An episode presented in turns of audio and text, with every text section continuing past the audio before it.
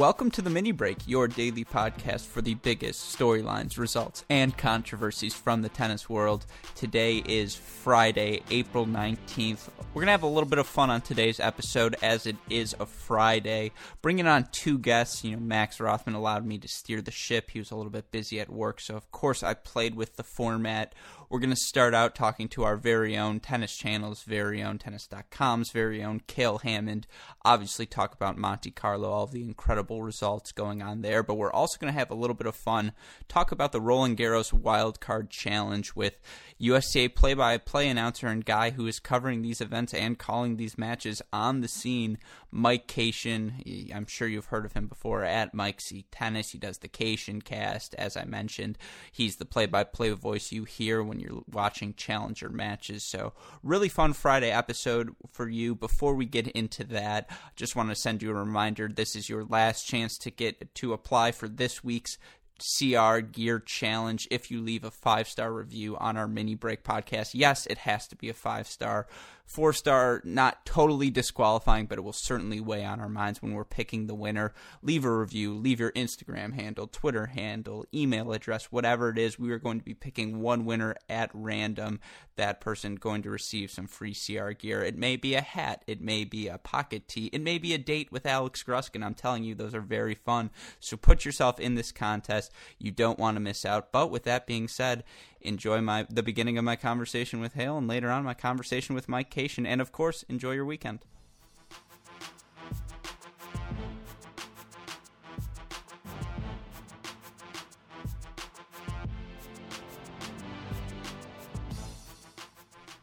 Joining me now on the mini break to break down all of today's action in Monte Carlo. You know him from his roles on tennis.com, tennis channel, and of course his work with us at Cracked Racquets.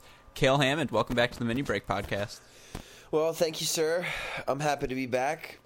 It's been like a I week know- since I've been on. It's far too long. I missed you guys. And I know you had a fun day covering all of the upsets in Monte Carlo. Yeah, today was nuts. Today was today was funny. I was I was uh, about to head into work. Um, um, my my uh, coworkers took the early shift. I had sort of the later shift, and I was about to leave, and then and then all these upsets kept happening, and so they needed us to you know crank out some content um, about these upsets.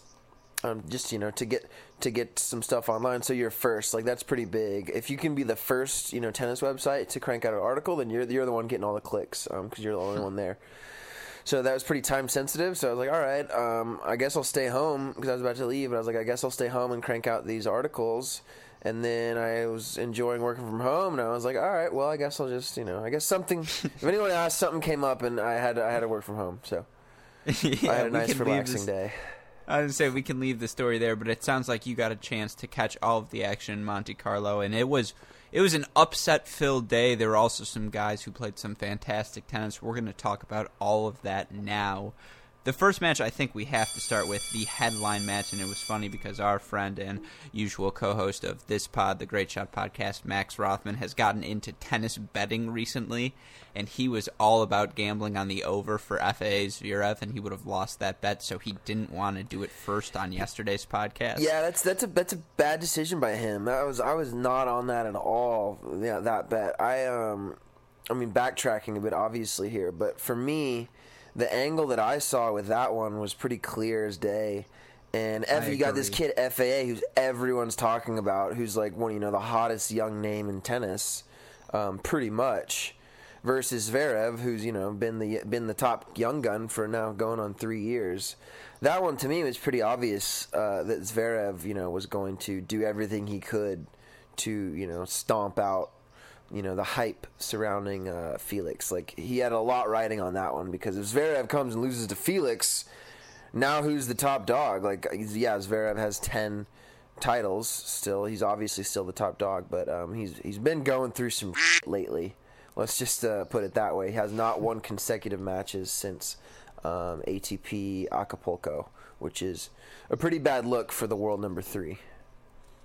it's funny. Zverev's match was not the one I was going to start with, but I think that's absolutely where we can begin. He follows up that tremendous performance against FAA, losing today 7 6 6 1 against a Fabio Fognini who was just slapping winners from every part of the court. I mean, Cale, do you think Zverev had a hangover? Do you think it was just Fognini after taking that first set? Zverev sort of fell apart. I thought Zverev was just playing too passively overall. What did you see today out of him? I see the same thing that I. Uh, to me, it's sort of a recurring theme, and I could be completely wrong. But when if you ask me what I think, I just see a guy who cares a little too much about the result um, and and not as much as about the process. You know, this guy has all like the the guy's ground strokes. The guy the guy is so solid and hits the ball so big from both wings. You know, his mental state seems a little fragile right now. Like he's just so quick to break down and let something, you know, affect his, you know, his positive outlook and his determination on the court. Um, he's he's definitely mentally erratic right now, and I believe that it's a product of him, you know, wanting it too bad. He's a very competitive kid. He's got a, got a very big ego, a lot of pride, and I think he wants it so bad that he's letting that get in the way of his play. If he was just able to relax and let the process and game speak for itself, the results would take care of themselves. Six foot six freak athlete. Um, uh, you know, he's unbelievable. But that's what I think. I think he just cares a little too much. And I could be completely wrong, but I felt that way for a while the way that attitude manifests itself on the court, at least today against Fognini, he was just playing so passively. He's so far behind the baseline, and for a guy who can generate as much firepower at will as Alex Zverev can, that's just not the thing he should be doing. Now, to Fognini's credit, you look at some of the stats from this. He protected his serve well, uh, holds or makes 65% of his first serves, 75% of those first serve points he wins, wins 64% of his second serve points, only faces one break point on the day. He did a great job dictating, and in particular when Zverev threw in second serves, you know, Fognini holds him to a 37% win percentage on his second serve points. But I just thought Zverev was not willing to take chances. As you mentioned in that second set, he started, you know, kind of throwing his tantrum, looking at the box, throwing his racket, doing all the things you do when things aren't going your way. And this is not to take away from Fabio Fognini, but yes, Zverev just he didn't he didn't have a second effort. There was no second win from him in that second set. Yeah, and that's a good point, and that's a product of of him being erratic emotionally. You know, if you're if you're so if you're up and down emotionally, um, sometimes it, the match just gets away from you, and you know there's nothing you can do. Um, but but yeah, I mean, let's also not forget that Fognini's money on clay. The guy's seven of his eight ATP titles are on clay. It's his preferred surface. It's his best surface, and the guy's really good. And when he's on, he can, you know, he's when he's on, he's as good as anyone it's hilarious to be co- talking about mental ups and downs. Fabio Fognini embracing this crowd in Monte Carlo. They're propelling him on. He's playing his best tennis of the year right now. Yeah, he's just slapping winners at any point. His contact point, this the way he hits the ball, it's so beautiful, so natural. He glides around on that clay. I mean, yeah, we talk about Alex Zverev because he's the you know the the king that was pro- or the prince that was oh, promised, right? That's the Game of Thrones. Yeah, and so there's all of that, but Fognini played excellent today. Definitely a guy we should be watching throughout the rest of this tournament. Any final thoughts on this match? Um, no. Final thought is just like if anyone out there is playing, if there's one thing you can emulate from a Fabio Fognini, it's his posture on the tennis court. That guy's posture on the tennis court is unbelievably impressive. How he's able to just you know bend at the knees and just glide around. Like you could put a glass of water on the guy's head and it would it wouldn't fall over. That's just yeah. that's it's just talent and ability. But if you can do anything, if you can keep those level shoulders and your head still moving side to side, you're gonna hit a lot cleaner ball and uh, make make a few a few less errors. So I don't think I've ever heard anyone compliment someone's posture on a tennis court. I love it. I completely agree with you. It's like uh, the du- the thirty for thirty with uh, Bud or the Dupree running back. They used to say that about him or Ed Dickerson in the SMU one. I think they make that same. Yeah, comment. Marcus Dupree. Yeah, the posture that he runs with and how people just glide off of him. You know, I'm an Oklahoma boy, so that's that's near and dear to my heart. Thanks for bringing that up. I'm you're becoming a bigger fan of you every day. Anything to keep you coming back, Cale. Well, let's move on to our next match. This was the one I thought we were going to start with, the headline match, in my opinion, of the day. One of the growing rivalries of the young next gen ATP players. One's blocked the other on Instagram. It's as petty as it can get. Daniil Medvedev takes out Stefano Tsitsipas 6-2, 1-6, 6-4.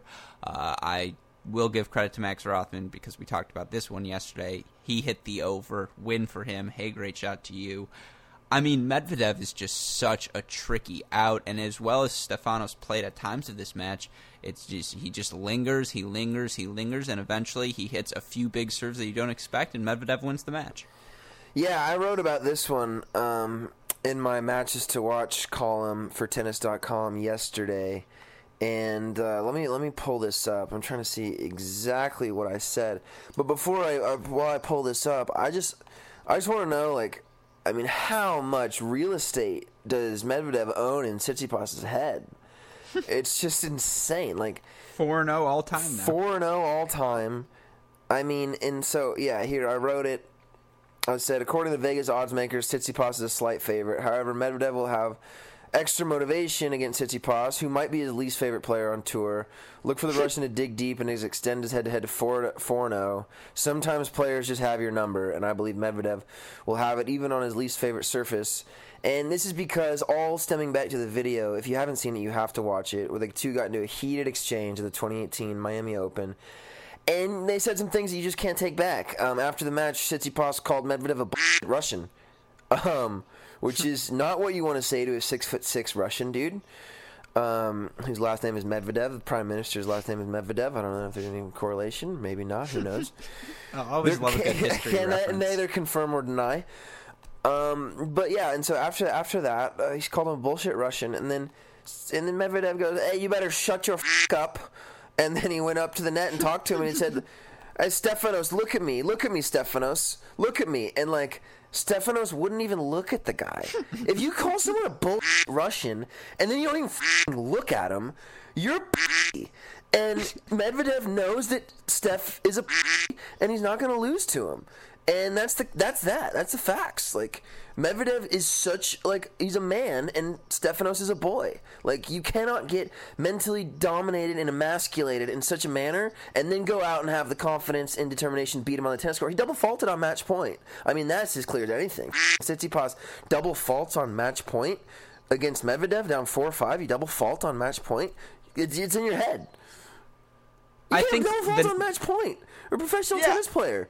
What the the, mo- what? the most am- yeah the most amazing number from this match? Medvedev makes only thirty eight percent of his first serves, still wins eighty percent of his first serve points, fifty one percent of his second serve points. Uh, gets broken three times, but breaks Tsitsipas four times. I mean, yeah, it's Medvedev was pulling out drop shots. I think CT, I don't have the unforced error count, but Tsitsipas was the one who was making the errors. He was the one who's trying to force the issue. You know, Medvedev's happy to play neutral balls all day. I, I, what do I know about them being in each other's head? But the fact that Medvedev was able, I think you know, the rage Tsitsipas came out with in the second set. Dude, he, he was not so losing this match in, in Tsitsipas's head. It's absurd. Yeah, and it was like, incredible. You cannot deny it at this point. Even they were talking about on Tennis Channel Live, which is a relatively conservative talk show, to say the least. Um, James Blake, the tournament director Miami, even admitted that Medvedev's inside Tsitsipas's head, and he wants to sweep that incident under the rug, obviously, because he's the the uh, tournament director. So if he's even commenting on it, you know, it's pretty apparent, if you ask me. You've seen that video, right? Yeah, of course. No, th- that was one of the incidents of last season, one of the highlights. Yeah, it was absolutely one of the highlights. And I mean, just to get, just I said I wrote, I wrote Medvedev owns their head-to-head three to zero, and he owns the face-to-face confrontation one to zero. It's just like, dude, like the guy mentally dominates Tsitsipas because they have that confrontation, and Tsitsipas won't even look at the guy. You call him a bullshit, and then you don't even look at him. That, my friend, is a very soft move. Yeah, I think that's perfect. I think we can leave that match there. Uh, let, us run through some of the other results from the day real quickly, and if you have any thoughts, obviously, Cale, feel free to stop me. Number two seed Rafael Nadal plays Grigor Dimitrov, beats him four uh, four and one. I believe he now moves to twelve and one in the career head to head. Dimitrov played well in the first set, but just rough on the clay, nasty. Yeah, you give Dimitrov a match like this versus you know the the clay court goat. Uh, absolutely no pressure, nothing to lose whatsoever. That's that's Dimitrov's ideal situation. As unfortunate enough as that is, um, now in his at this point in his career, I mean, what is what is Dimitrov ranked right now? Uh, he is, I think like 28, 26, which is like which that. is unacceptable unacceptable yeah. for an athlete of his caliber and you know a former world number one junior. It's just it, it's acceptable because he's a cajillionaire laughing all the way to the bank. But i think I, mean, I think the ship has sailed on any you know dimitrov grand slam contention talk which is sort of sad because he was in the he was in the mix for a few years. And and now i just i don't see it. I don't i don't see the desire. Uh, I don't, that, I don't when, see the confidence when you're that handsome, you have a slightly higher margin for error. Yeah, he but he's live now, 40. so it's like it's yeah. like you know, it's like if, if, now's the time, bro. Like now's the time. yeah, and as you say, live ranking number forty three. It's it's. I mean, he's still a dangerous player, but yeah, he needs to streak together some results. Round of sixteen here, not bad. Nothing you can do when you run against Rafa, but yeah, he's got to make a push as we approach the French Open. Uh, some other results on the grounds: Novak Djokovic breezes through his match with Taylor Fritz six three six zero. It's not no disrespect to Fritz, but it's just how is he going to hurt Novak Djokovic? Uh, with his serve and forehand, but on clay, you know, it's it's it's not. Djokovic is going to get to too many balls. Um, and the return, Fritz, he I mean, neutralizes fact, returns. Yeah, I mean, that's, you're right. You're right. His serve on clay is not as effective, but it, you know, it's he's if a 140 serve is a 140 serve. Yeah, so um, there's that. But uh, I mean, the fact that he got this far is a huge win for for Taylor Fritz. Beating a guy like Diego Schwartzman on red clay for Taylor Fritz is about as big a win as you could ask for. And I know he retired, but he also got a win over Tsonga in the first round. Plus, for Taylor, he's the only American in this event not too bad. No, go go in there and represent. Good, good for him. It's, it's yeah. good, it was a good thing to see. Yeah, another great win from a young player. Borna Coric knocks out a hot Piers Herbert, six four six two. Coric from the ground strokes, uh, from the baseline, just so so dangerous right now. The way he's opening up the backhand down the line for himself, pelting inside out forehands, pelting backhands cross court he's developing some nice patterns, and just given how physically imposing he can be on the court, so dangerous come French Open time. That guy is that guy. His fitness level is just through the roof. Nuts. Is through the roof. The guy spent over six hours on court in his first two matches, and he's able to bounce back and beat you know a very talented Herbert four and two. He had a funny tweet today. He's like, he had a picture of himself smiling, and he's like, when you realize you don't have to play three hours every match. it's like, it's because it's well, so true. Coric is the king of like long match. Anytime you see Coric playing like a good guy, you know, like the over is a pretty good bet. Um, for and it's funny, the five-one game in the second set, Herbert serving to stay alive. It was a 16-minute game, so yeah, even at the end of today, it was a struggle towards the finish line. Yeah, that was one of the articles that I was cranking out. Oh, I cranked out the article about Zverev Fognini upset, and I was like, Fognini will play Borna Coric because he was up 6-4, uh, 5-1 with a match point, and then I did it, and then I submitted it, and then I was like, Tsitsipas won that game. Oh crap! I got to go back and see him as and edit it because like it's unprofessional to like have a live article, you know, when like they're still playing. I mean, he was gonna he was gonna win, but he I think he he lost those like a game or two in a row, so I had to go in there and change it. It was a little annoying, but no, good. It's fun. I mean, Coric his fit like his fitness level is just look, look, control the controllables. I always say.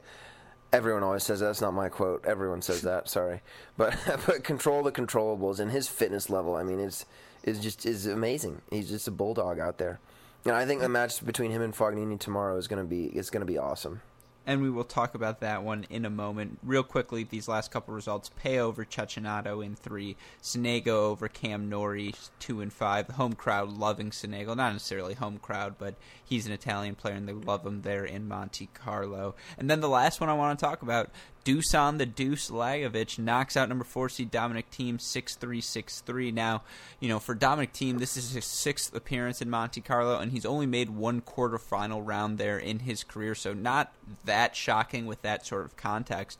But I mean, considering the Deuce has a one handed backhand as well, it was crazy the way to see the way he was hitting Thiem around the court. Uh, yeah, yeah. Credit to Dusan Lajovic. The guy's the guy's top fifty in the world now. I mean, he he was a guy who was hovering around like the hundreds and like the, the you know the low hundreds and the 80s and 90s for a while. So uh, it's good to see guys like that get hot and break through. You know, there's no reason not to. You're playing enough tennis, you're bound to get hot a couple weeks, and this is one of those weeks. The guy's guy's on fire. And he took out Dominic Thiem in straight sets. Thiem didn't play that bad. The guy just absolutely blitzed him off the court, and that you know, it's unlucky for Thiem, and it's good credit to Dusan. I agree. And just two other stats, real quick, before we talk preview uh, tomorrow's action. For Borna Coric, this is his third Masters quarterfinal in his last five Masters events. Obviously, this this speaks to the next gen asserting themselves. He's one of those guys, certainly at the front of the pack in terms of the first three uh, Masters events played thus far, seven players have made the first Masters quarterfinal of their career. Hurkacz, Kecmanovic, FAA, Tiafoe, Medvedev, Pella, Sonego, everyone but Pella, 23 or under on that list, so that's crazy. The last year with the same number of first win, uh, first quarterfinals after the three Masters events, 1993. So again, there are just all of these spaces, all of these openings for these players to make runs, and it's great to see some of these guys continue to do it. Borna Coric, again, one of those guys who seems to be doing it more frequently, and that kind of gets us into tomorrow's matches. Uh, that's that's the match you're looking forward to most, right? Is it that Fognini or Medvedev Djokovic? Hmm, that was a good little the, the thing you did reeling off all those new names. I, I tweeted I tweeted that this morning after Sonego won. I said something like so many fresh faces in 2019. you know, with Cristian Garin and and Casper Ruud and Casper Ruud and just like so many new guys. You know, making a name for themselves, which is cool to see. It hasn't been like that in a while. This is definitely we've definitely had more uh, you know breakthrough performances this year than any year I can remember. Especially Laszlo on the women's is side like, too. They have 18 different winners, 18 tournaments. How crazy is that? Oh, even just on the men, uh, Laszlo Djere is like 23 as well. He has a title this year, and yeah, on the women's side, Andreescu, Osaka, I mean Kenin. Yeah, go on 18 on tournaments, on. 18 different um, title winners, which is crazy. But uh, for tomorrow, the match I'm, yeah, I mean, I'm, I think that Fognini Coric has potential to be the like the best match. You know, like a classic type match.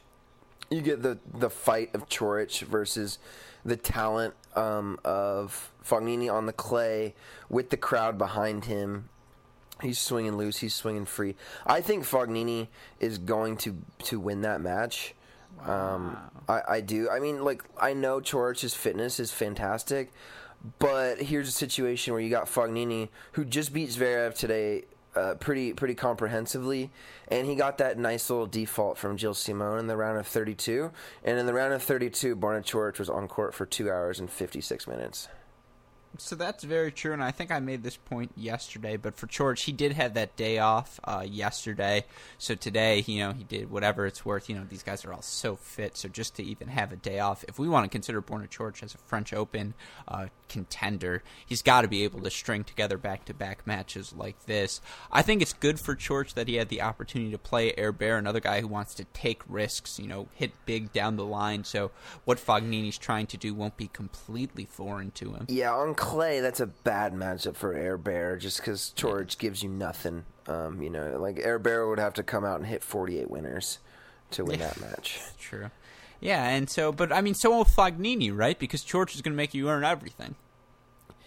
Yes, yes, but you know, like Fognini and Air Bear on clay, it's two completely different levels. It's true. Yeah. It's it's two it's two different levels, and the level that Fognini can get to on the clay when he's feeling good um, is about as high as it gets. I mean, you remember that match? I can 2015 U.S. Open where Fognini beat Nadal.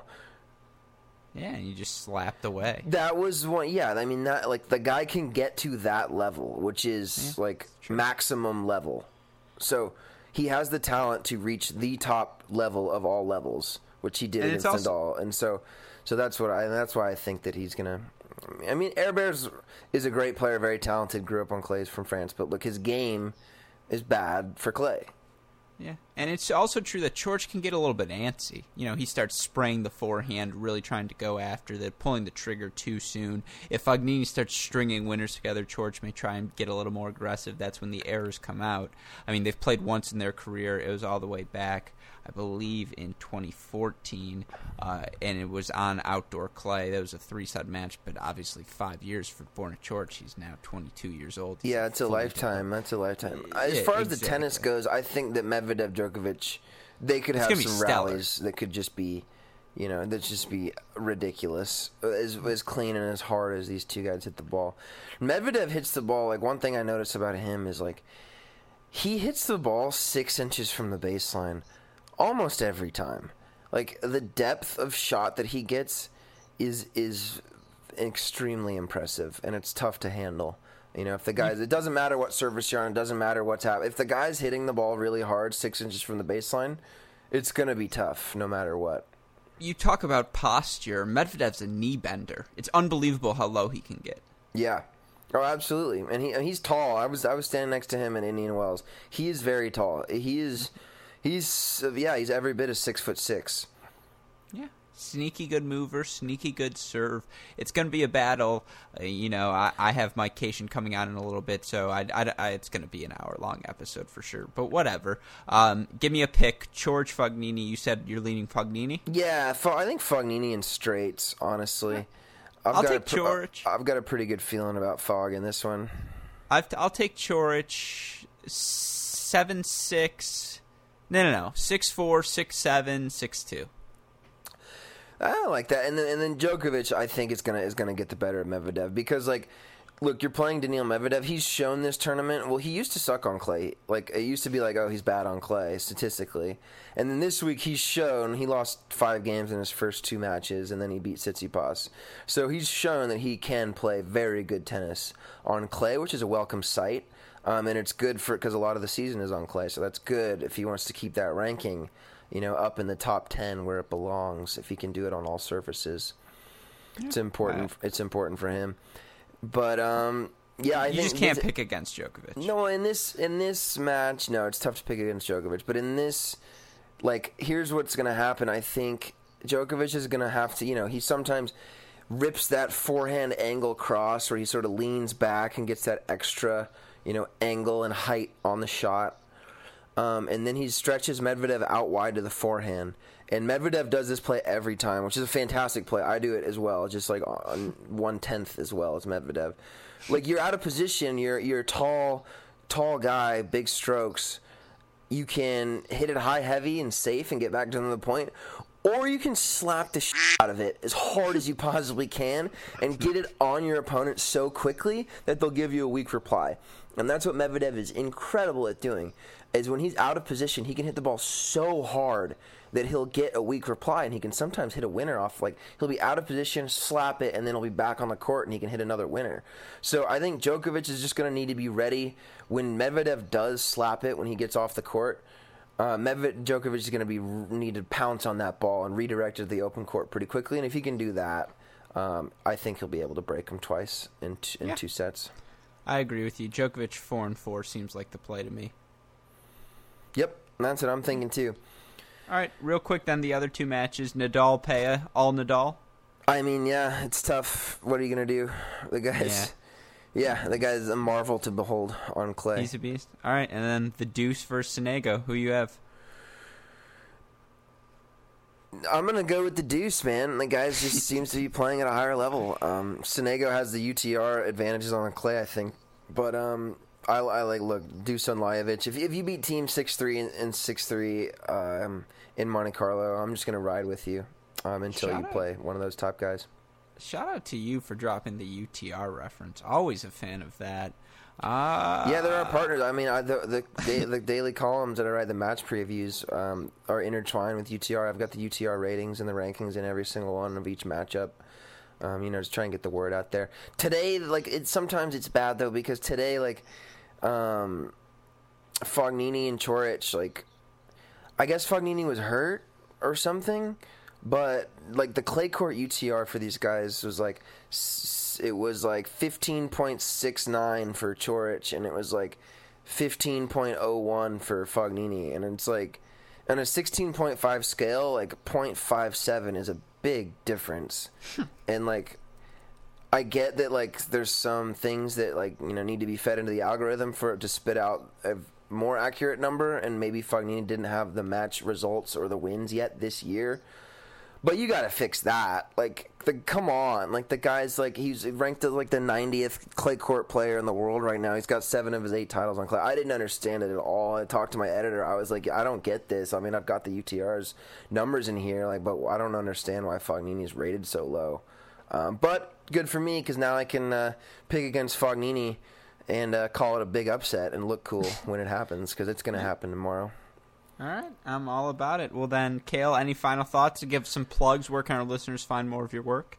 Oh, follow me on Instagram at Cale Hammond, C A L E H A M M O N D. I've got some fun, fun content of you know playing tennis with some with some celebrities in L.A. Just cheesing and schmoozing my way, weaseling my way around the tennis community in L.A. It's uh, tough. I've sold a good bit of my soul living out here, that's for sure. I definitely had a soul. I'm a nice boy from Oklahoma, but now living in LA for four years has has changed me. I've I no longer have a soul. So, but I've got a pretty fun Instagram, so check it out and uh, throw me a follow if you if you are kind enough to do so.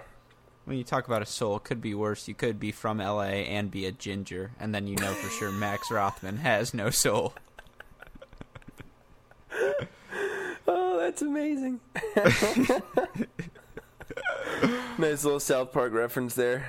Yeah, exactly. Well, How we can. do That, that- Alrighty, yeah, that's sure. uh, that's it for you. That's um that's good for me, man. I uh, this has been fun as usual. Yeah, let's wrap up there. Cale, thank you as always. Uh, listeners, again, check out his stuff at Cale Hammond, and hopefully we'll talk to you soon. Thank you, sir. Enjoy the tennis. You waking up early to watch it? Ugh. Uh, That's a no. I- yeah, I, I so I did it for Zverev FAA. I can't do it tomorrow. I'm too tired. Yeah. Well, I got to work it tomorrow, so I'll be up and at 'em. Oh, bright for sure. and Well, early. then, uh, but my uh, ti- bright and early is is eight thirty a.m. your time. So yeah, let's. for I will say this. This is my parting thought. I had no idea when I traveled to Charleston. I was like, okay, three hour time difference. So, you know, whatever. East Coast wake up. I'll be fine. I'm a tough kid. That three hours makes a huge difference. I did not know Huge. that waking up on the East Coast was that freaking hard. it, when you lose those three hours, it was it was eye opening. No, the struggle is real. I'm telling you. Alrighty, well it's late. You got to get to bed. But, No, for sure. But if I'm not sure which way you roll, but enjoy your Easter weekend, enjoy your Passover, either way, and we will talk to you soon. Easter for me, dog. Perfect. Well, then it's the best of both worlds on this podcast. Oh, but all right, Cale, take care. Peace.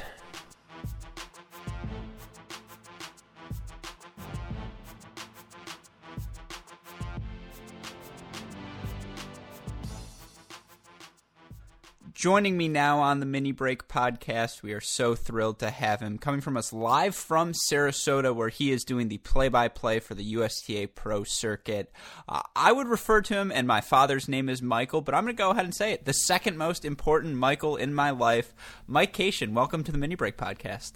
Thank you. Appreciate it. Um, that's awkward, but cool. Well, it's just so nice to have you back uh, on the stream, and I want to ask you. We'll do start I, there. do Is I it- have to call you son? I'd be honored.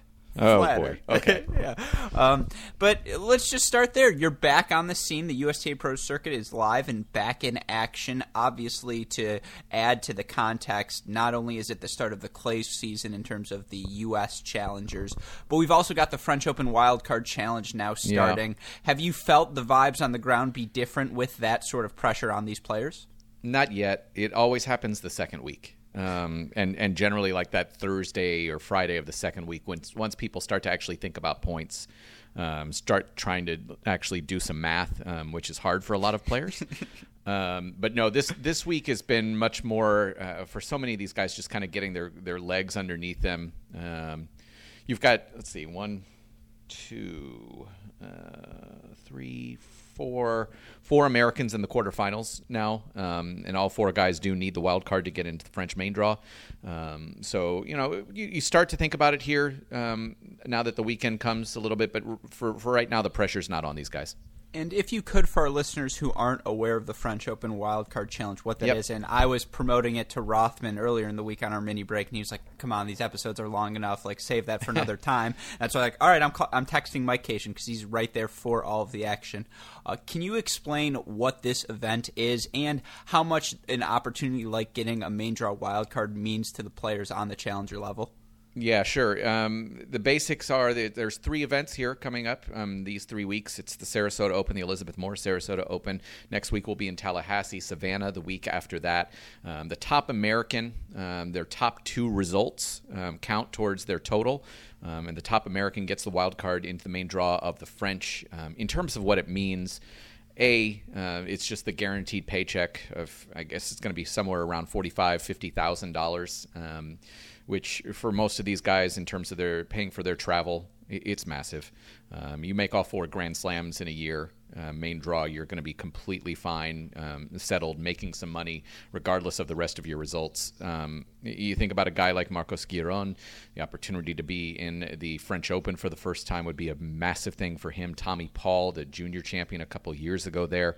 Um, Sebastian Korda, who's a, a quarterfinalist now here in Sarasota, that's huge. And Tennys Sandgren, he's right now seven spots out. Um, he might still sneak in if, if guys withdraw, but he, you know, he's going to need that wild card too after um, a pretty disappointing start to the year after Auckland. So um, a, a, lot at stake for these guys, and, and like I said, in, in, just in terms of the financial stability, that's the main reason why they're they're pushing so hard for these wild cards you look at some of the past winners of this event Noah Rubin last year, Tennys Sandgren 2017, Bjorn Fratangelo, uh, Frances Tiafoe 2015. We all remember his run then. The other yeah. one that sticks out to me on this list, the Brian Baker run in 2012, mm. that had to have been special.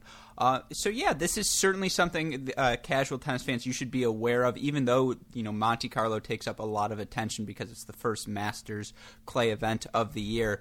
You know, there's just as important things going on on the challenger level this week. And some of the guys you mentioned, I want to get into them. And again, I want to be conscious of your time because you spent yeah, all day on the live stream, and God no, knows you good. talk enough. Yeah, it, it, it's it, you mentioned Brian Baker, and I want to just mention he's here. Um, he's coaching now, um, working with Thai Kwiatkowski um, specifically here.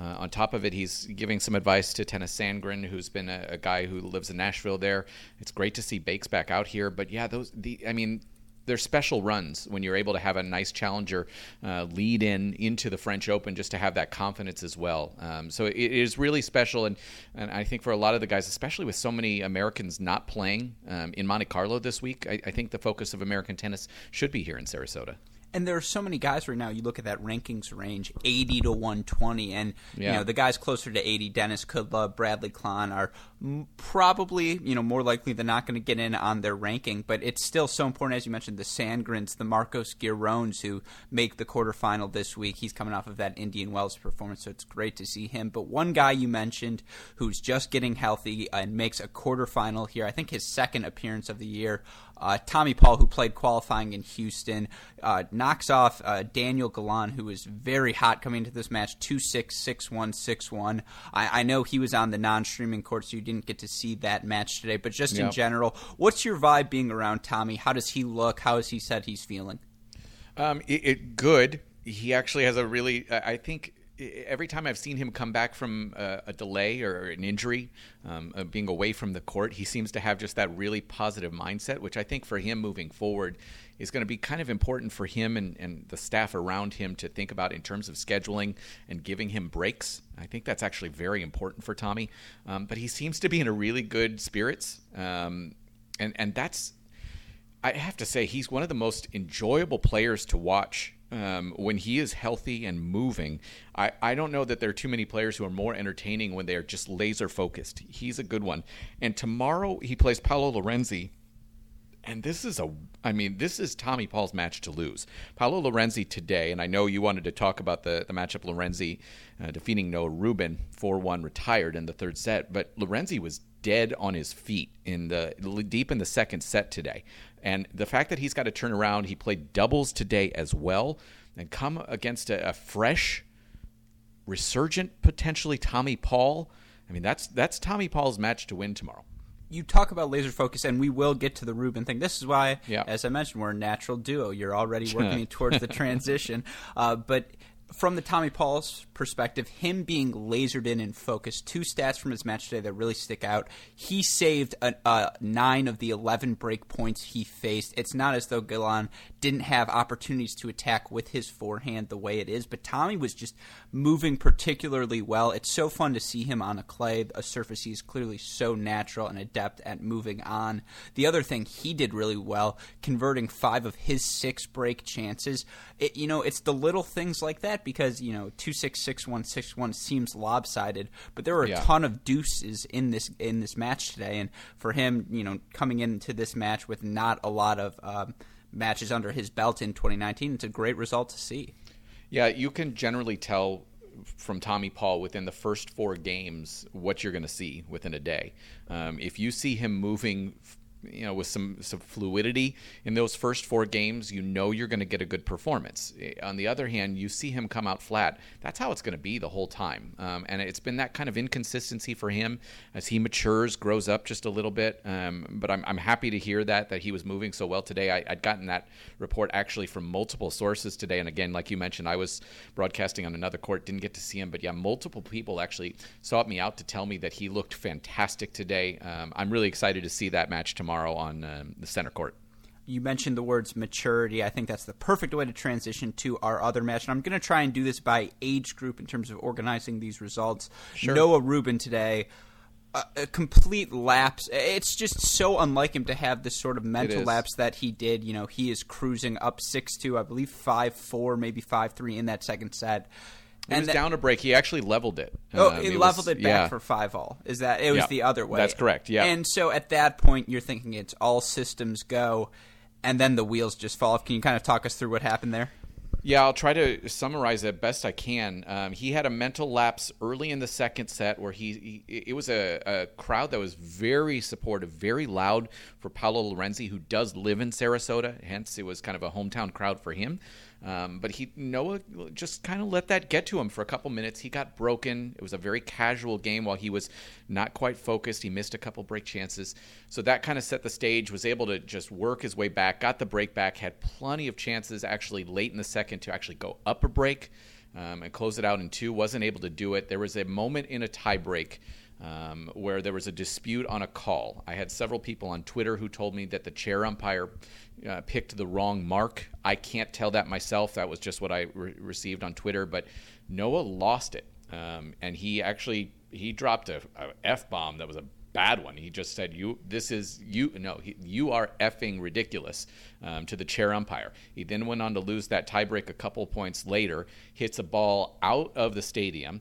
So down a point penalty at that point to start the third set on his serve. Gets broken to love. Lorenzi gifts a game right back, so it's one all. Then Rubin again gets broken, I think, to 15. So down a break 2 1. Lorenzi easy hold to 3 1. On the uh, next game, Rubin serves first serve, return from Lorenzi, clips the net, and all of a sudden, Noah Rubin's left calf seizes up. Immediately has to just stop. Lorenzi saying, hey, you can't get treatment for um, a cramp. But Rubin starting to walk towards the chair. The trainer is coming out, and Rubin, in frustration just about the whole situation, smashes his racket. Game penalty, so down 4 1, and just walks to the net and shakes hands with Paolo Lorenzi. And it all happened in the span of about 15, 20 minutes, and it was just completely nuts. And again, Noah's gotten so much attention, rightfully so, and deservedly so, for everything he's done with behind the racket, talking, you know, giving a, a voice for so many players about um, kind of the behind the scenes here on court, and for him to have that moment, a very public blow up, and so unlike him, it was it was shocking to see. Uh, on top of it, this is a man. You know, the joke is always he can just keep running for days, and today his leg seized up before Paolo Lorenzi, who's 37 years old. Um, so so to see that the whole thing was just shocking, uncharacteristic, um, and Lorenzi I actually said I think at five six in the in the second set I said if he's just able to get into a third set, you never know what's going to happen. And I just didn't expect Rubin to have that kind of a blow up um, the way it happened. You're in broadcast mode, but we should say this Yeah. is a swearing friendly uh, podcast. Okay. So if you need to let right. that f bomb rip, go Well, for it. Much like yeah. exactly. Um, but one of my favorite moments today in Cation commentary after Noah Rubin gets broken at love in that third set, you said, "Well, that seems like that game was set five minutes ago," and you're abs- you're absolutely right. Noah Rubin just, you know, as you mentioned, this is a guy known for being mentally locked in, for his work ethic, for the fact that he knows he's going to have to scrap down so many balls if he wants to win. And it just came unglued today. Very uncharacteristic. Uh, now he's got a ton of time to, you know, get back in the hunt for this wild card. And with his ranking, he should get into every challenger he enters. I do. Yeah, he's he does have uh, real quick. Just he does have the points to defend next week in Tallahassee, the winner there um, one year ago.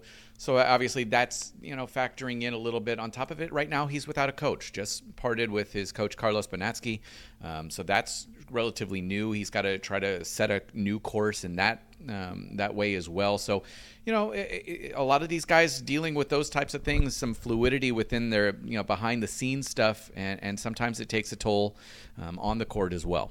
Yeah, uh, and you could see it again. It's he's not a guy who's cracking his racket, so all of that starts to accumulate. I do want to move on to two of the other young guys who have now put themselves in tremendous positions. Uh, two guys, one who has already uh, turned pro, the other still considering college, but after the results like he's had this week, you have to wonder if he's reconsidering that decision. Sebastian Korda and Jenson Brooksby. Brooksby today loses 7 6 in the third to number 8 seed Peter Polansky, while Sebastian Korda fights off uh, against Aleksandar Vukic 6 4 2 6 6 4. I want to start with Korda. I know that was your last match of the day, and I got to watch the mm-hmm. end of that as well. I also know Alex Vukic, a player near and dear to your Illinois heart, so Sure. you know, try you know keep the bias out of it. But, but no, just, I, I always say, and somebody actually asked me about that right after the match, and I say, listen, I, I- have a great relationship with with Sebi as well. I, I always like to just say that if as long as both players feel like they they competed at the level that they're happy with, you know, everything else is fine. I'm, I, that's what I like to hear. That's why you're the best. Well, in terms of Sebastian Korda, I described him yesterday as a young Fabio Fognini, just the firepower he can elicit off of any ground stroke. And, you know, for Vukic today, he looked like he was moving comfortably on the clay, but Korda just kept attacking. This is his home tournament. Uh, what has have you seen from him that's allowed him to have as much success as he has this week? It's interesting. I, I think he is a, a very clean ball striker. Um, he, in that sense, the fluidity with which he moves, the fluidity, fluidity with how he hits both sides. Um, it was fun to watch. His forehand was not sharp today, um, especially going with that inside in forehand. Uh, It almost seemed like he was a half second late on some of the uh, forehands that he was trying to go cross court with, um, that they ended up kind of shaky up the line. It wasn't the sharpest performance from him that I've actually seen on the week. That being said, are you going to die right now? Are you okay? no, that was just a hot take. I, I mean, I more. listen. I No, know I'm that, sorry. that uh, but it, it, I, today was not his sharpest performance. What impressed me today, though, um, was how he competed in the third set. He struggled with a shoulder issue all day long, um, and just kept finding ways to scrap together holds in some big moments. Coming up with that big first serve, a return that he needed, and he he's so streaky right now. It's standard for an 18 year old. You know, you kind of expect it, but he found just the the fortitude to come up with some big moments at, at the biggest times, and and that was what impressed me today. Um, he's going to have a very tough one with Marcos Giron, who's had a fantastic 2019. It's far from a, a comfortable surface for Marcos, um, but I, I, I do give the I tip my cap right now to Marcos just for finding ways to win as well. And I, I have to think he's just going to be a little bit fresher than Sebi, who also was in a final in a 15K in Sunrise, uh, Florida on Sunday. Um, but we'll see. I, I just don't know how fresh Sebastian's going to be coming into tomorrow, but you just have to be very impressed with how he competed uh, the last couple days. Three set wins over James Ward, and today over Alex Vukic. I don't remember if it was the three all or four all game in that third set, but Korda faced a bunch of break points, and Yeah, he three. kept fi- yeah he found kept finding big serves to the Vukic backhand, which is obviously the side you want to target. Uh, to his credit as well, kept peppering that Vukic, Vukic backhand side, even Yep. if Alex was moving around it. He had a game plan, he stuck to it, and for someone who's 19 years old, that's incredibly impressive. Yeah, no, I, I think long term you have to be very impressed today, uh, especially not winning with his A game. It was his B game, maybe his C game, um, and and those are kind of those those moments that really click um, for me as a broadcaster. Just seeing that ability to get through those type of matches, how you compete in the big moments.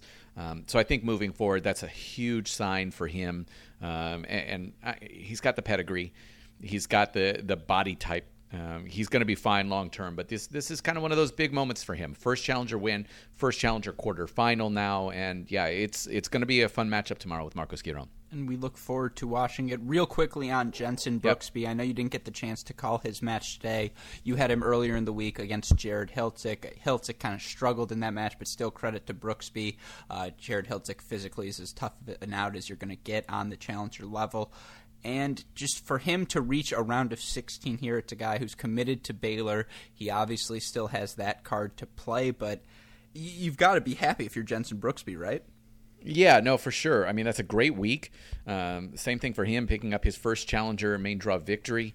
Um, obviously, has has been coached by Joe Gilbert, who's uh, done a lot of great work with Colin Altamirano as well. Um, I, I I think he should stay and go to school. Um, I, I don't know that he's physically developed and ready um, for the pro tour. Not too many players are. Um, you take a Sebastian Korda, just the in, in terms of just having been up at the highest levels internationally and with dad, and, and obviously the finances are a little bit more secure. Obviously, that's not something that Jenson Brooksby has. It's not something that very many people at all have. Um, he seems like he's in a very good direction, um, but I also think he seems to be one of these guys who has the ability to come in, play one, two um, for a, for a good team, a good program in Baylor. I wish he would have gone to TCU, but that's a different story.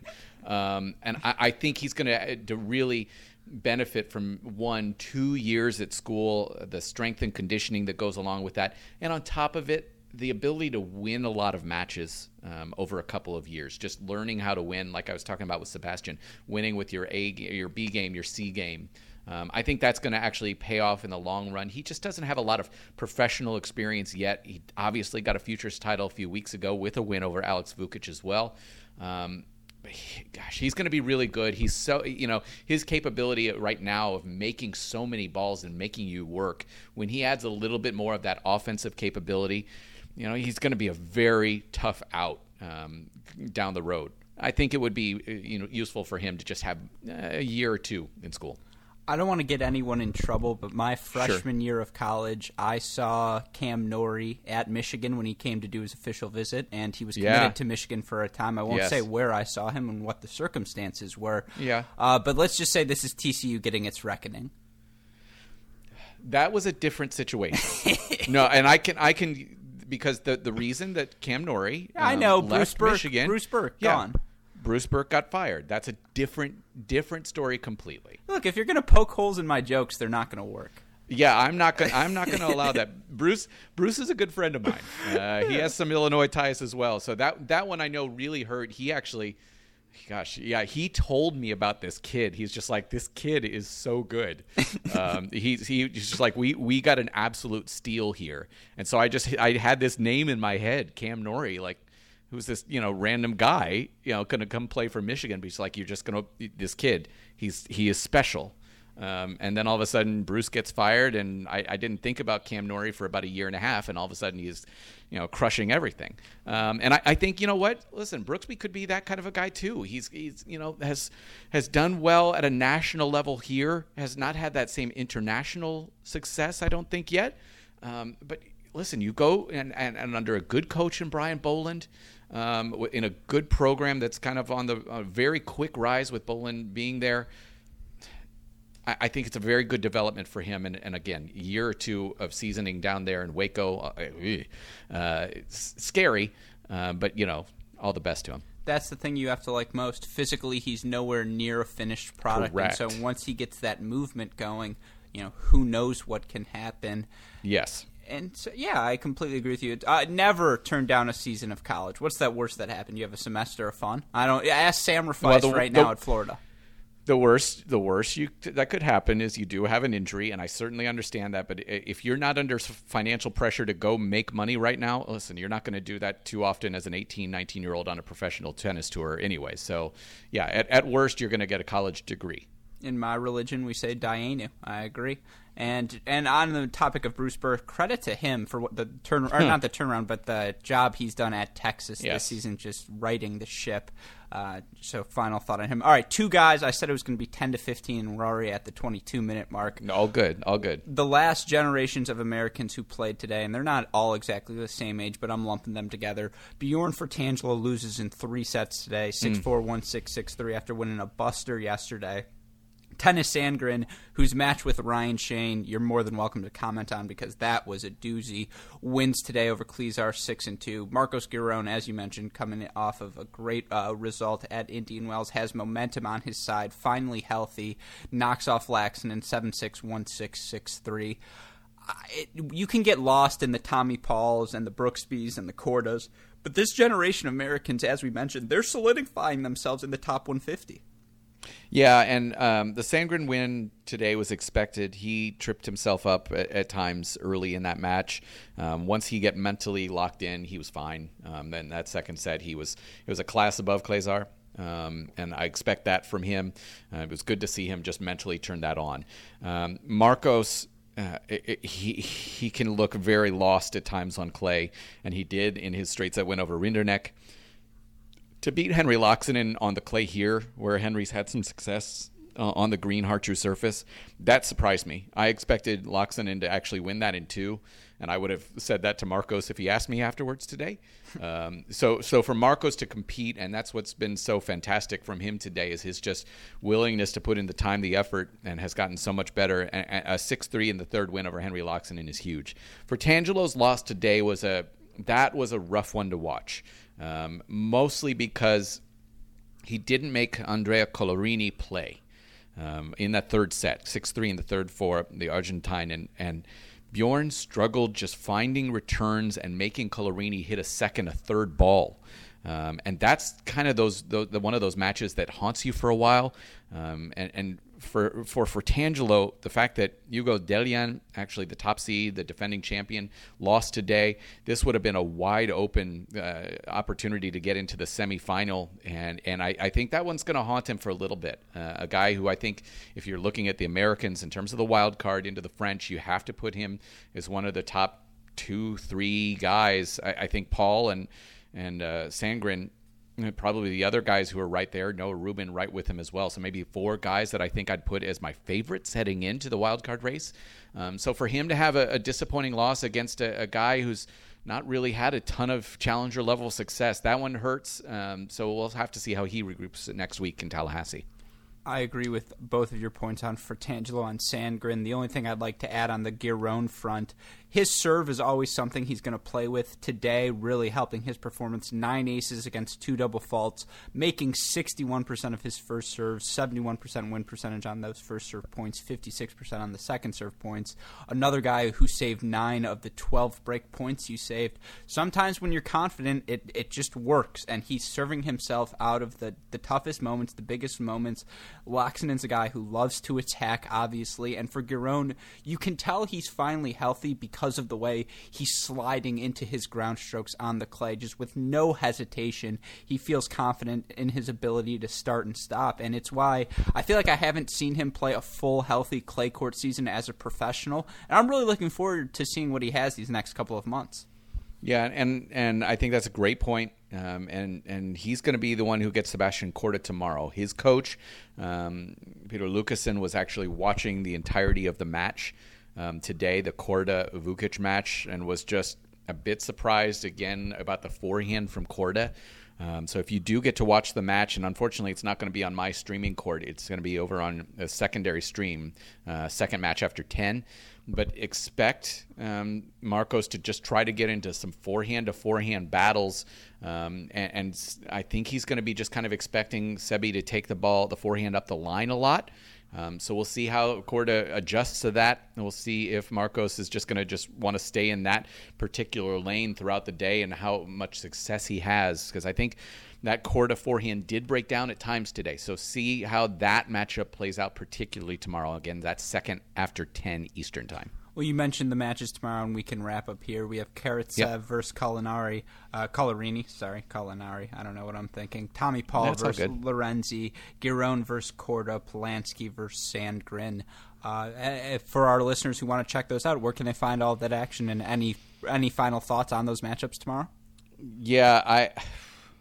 So we have on our, our center court, our commentary court, Tommy Paul, Paolo Lorenzi. I, I I think Tommy Paul takes that in straights. Um, Lorenzi is a cockroach. He finds ways to just survive. Um, but Tommy Paul should win that in two. Um, Sandgren, Polansky, these guys are are good friends. They've played each other countless times. Um, I, I, I, have no clue. I I like, just love that's one of those just like okay, let's roll the dice, let's see what happens. I used to criticize Tennys Sandgren's game because I'm not a fan of backhand slices, and he hits a lot of them. Mm-hmm. But he hits less of them now, and the way Correct. he's able to move on the clay is special. So I'm really yes. a fan of seeing him on this surface. Especially for his size. Yeah, um, exactly. For me, though, it, you'll see within the first couple of games how focused he is on the tennis as opposed to the external stuff. Um, Peter Polansky is going to just continue to compete um, struggled closing out matches. In fact, he, he, almost gave away four match points today against Brooksby.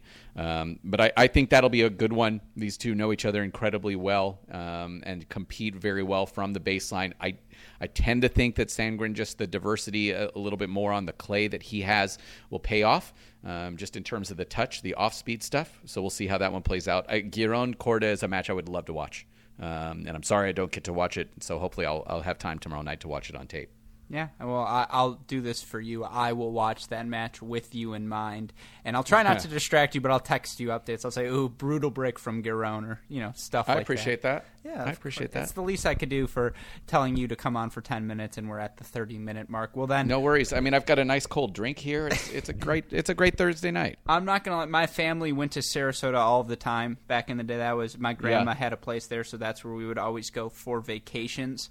Oh, downtown Sarasota, just a beautiful place. The run over that bridge in the morning. I know you don't have time to do that, but it is just gorgeous. Yeah, it's it's interesting. I've I've I've really not had time to explore Sarasota. There are some cities where I do, um, this has just never been one of them, and and I I'm disappointed about that. But uh, we actually end early tomorrow because there's a threat of rain, so maybe I'll just drive around in the rental and uh, take a look. Oh, there's Smuggler's Cove on or on Tamiami, right by the airport. Great putt putt course. Tamiami.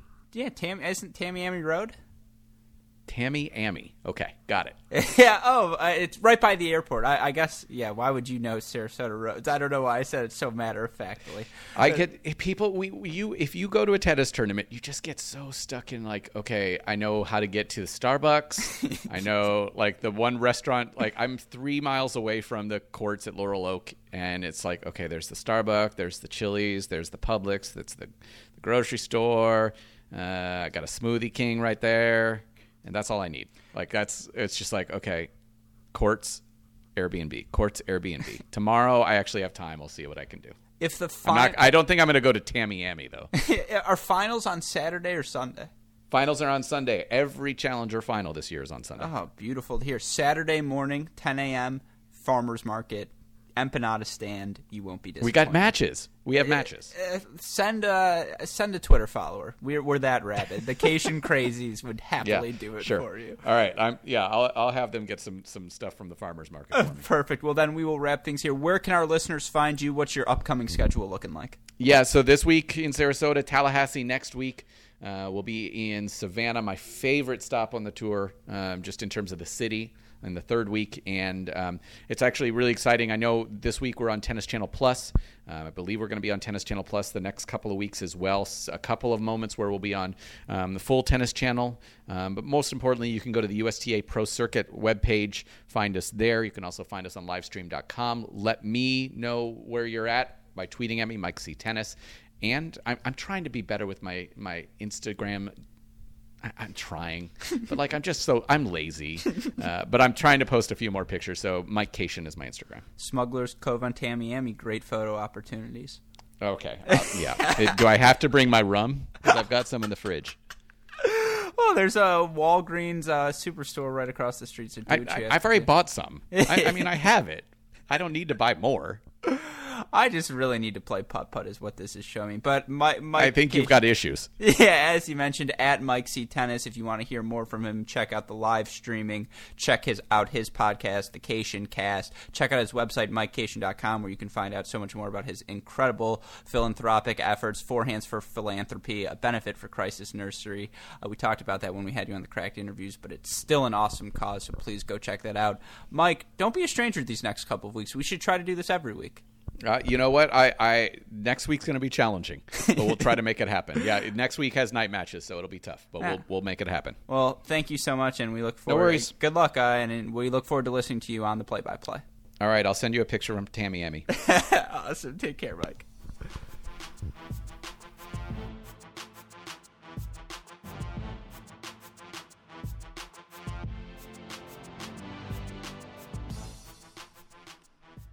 Thank you for listening to my conversations with Cale Hammond and Mike Cation about all of the going ons in the tennis world.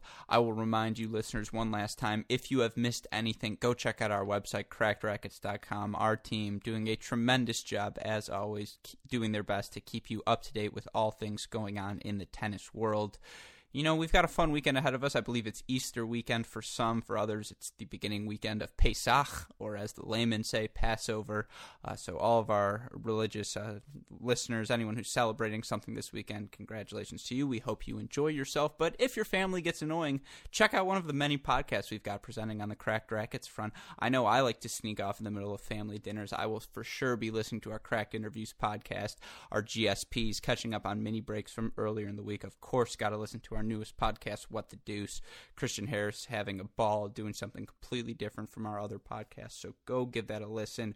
Rate, subscribe, review, like all of those podcasts as well. Share them with your friends. Maybe you have a family member who's also a tennis fan who you haven't seen in a while. And you know what's the best icebreaker? Hey, you know who's more annoying than you, cousin? Alex Gruskin of the Mini Break podcast. Trust me, uh, you should listen to him. He will inspire hate and rage in you the same way he does in me. And that's a great icebreaker. Great way to spend some time with your family. So give those a listen this weekend. As I mentioned, crackedrackets.com, Instagram, Facebook, YouTube, Twitter. You know the deal by now. Uh, but a huge shout out to our super producers, Max Fligner and Daniel Westoff, as always, who have an editing job to do. But for my wonderful guests, Cale Hammond and Mike Cation, for our super producers, Max Fligner and Daniel Westoff, and for our entire team at Cracked Rackets, I'm your host, Alex Gruskin. You know what we say after an episode like this that's the break! And we hope you enjoy your holiday weekends, everyone. Take care.